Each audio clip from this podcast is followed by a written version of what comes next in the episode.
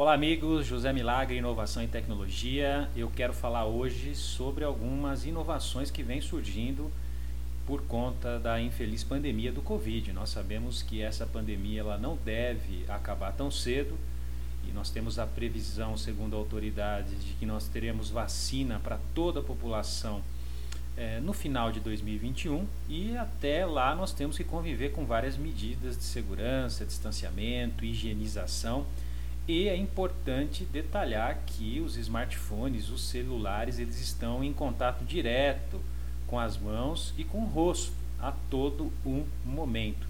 E também podem aí ter contaminação e devem também ser higienizados. E uma fabricante de eletrônicos, a Roku, acaba de lançar uma chamada caixa esterilizadora de Covid-19 com luz ultravioleta. Ela é chamada de UVC LED e é um gadget germicida e possui um comprimento de algo em torno né, de onda de 275 a 280 nanômetros e já provou ser muito eficaz para matar bactérias e vírus de maneira tão eficiente quanto é, esfregar as mãos, água, sabão, álcool gel e assim por diante.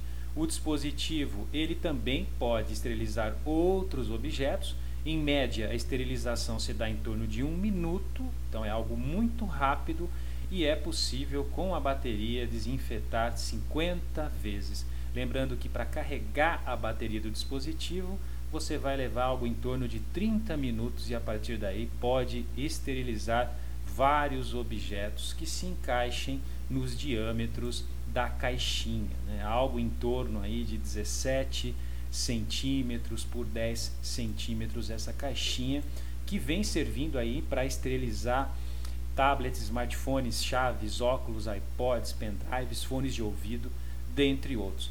A má notícia é que infelizmente esse dispositivo ainda não é vendido no Brasil, mas acreditamos que é questão de, de pouco tempo para que essa caixinha, né, o US Disinfection Box da fabricante Rocco, possa ser vendido preço médio convertendo em euros para real algo em torno de 229 reais.